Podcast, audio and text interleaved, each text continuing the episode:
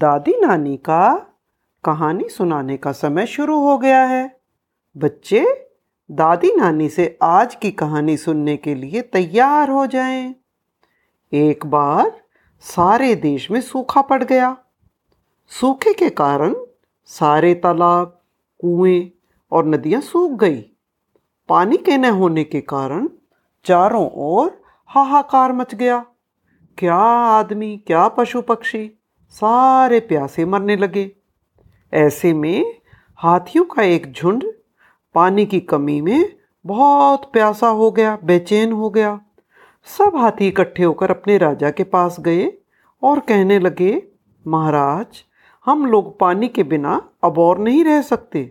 देखिए, हमारे बच्चे भी प्यास से कैसे तड़प रहे हैं।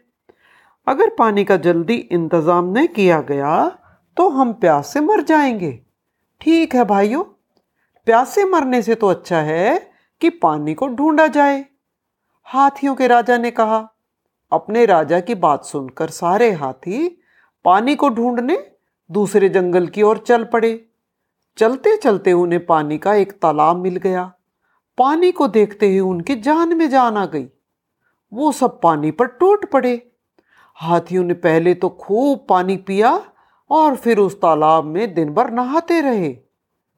उस तालाब के किनारे खरगोश का एक झुंड भी रहता था। वे बेचारे इन हाथियों को देखकर मारे डर के सोच में पड़ गए। अब इनसे कैसे बचा जाए? उन्होंने सोचा, ये हाथी तालाब का पानी गंदा भी करेंगे और यहाँ शांति से भी नहीं रहने देंगे। उसी रात खरगोशों की एक सीक्रेट मीटिंग हुई। इस मीटिंग में इस प्रॉब्लम को डिस्कस किया गया। खरगोश बहुत चिंता में थे। उन्हें ये पता था कि वो हाथियों से जीत नहीं सकते। हाथी तो बहुत पावरफुल होते हैं। लेकिन उनमें एक बूढ़ा हाथी बहुत चतुर था। उसको बहुत एक्सपीरियंस भी था। उसने उठकर अपने साथियों से कहा, तुम लोग चिंता मत करो। मैं कल सुबह ही इन हाथियों से निपट लूँगा।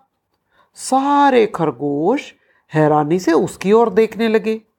उन्हें ऐसा लग रहा था, मानो कोई अजीब बात कह दी हो। लेकिन वो बूढ़ा खरगोश इस सारे मामले को सुलझाने के लिए पूरी तरह तैयार था। सुबह होते ही वो खरगोश बड़े धैर्य और साहस से हाथियों के पास गया।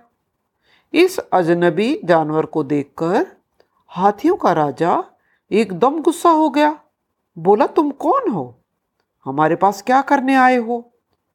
खरगोश ने कहा, हाथी महाराज, मैं खरगोश हूँ।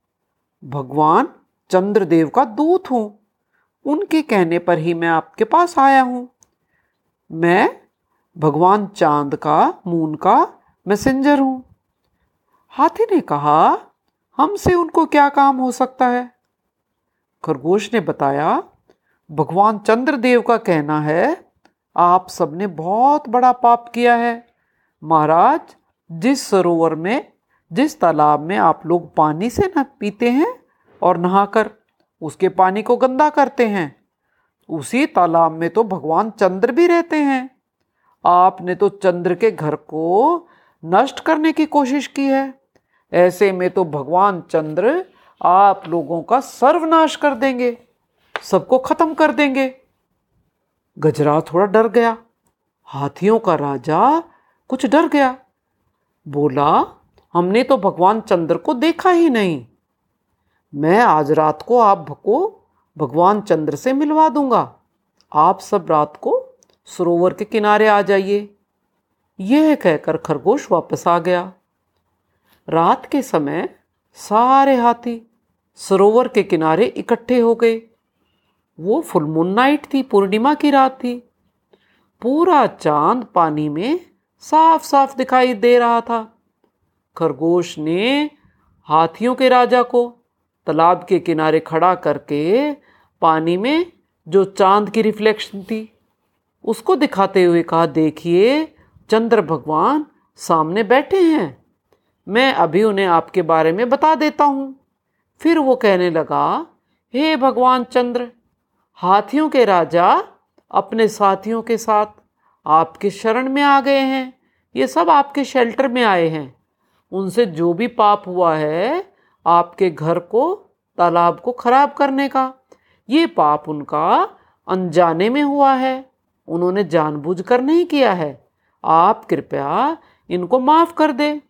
आप तो भगवान हैं। आप तो आपकी प्रजा की भूल की माफ़ी कर देते हैं। खरगोश ने ये सब इस तरह कहा कि हाथी सच मान गए। जी हाँ महाराज, मैं इनकी तरफ़ से बोल रहा हूँ। क्या कहा? ये खुद माफ़ी मांगे। अब चला खरगोश अपने आप से सब कुछ कहता जा रहा था। हाथियों ने उनकी बात सुनी तो तालाब के किनारे उन्होंने भी सिर झुकाया। और भगवान चंद्र से माफ़ी मांगने लगे। थोड़ी देर बाद सभी हाथी प्रॉमिस करके चले गए कि आज के बाद हम इधर कभी नहीं आएँगे। बुद्धिमान खरगोश की चतुराई से हाथी वहाँ से भाग गए।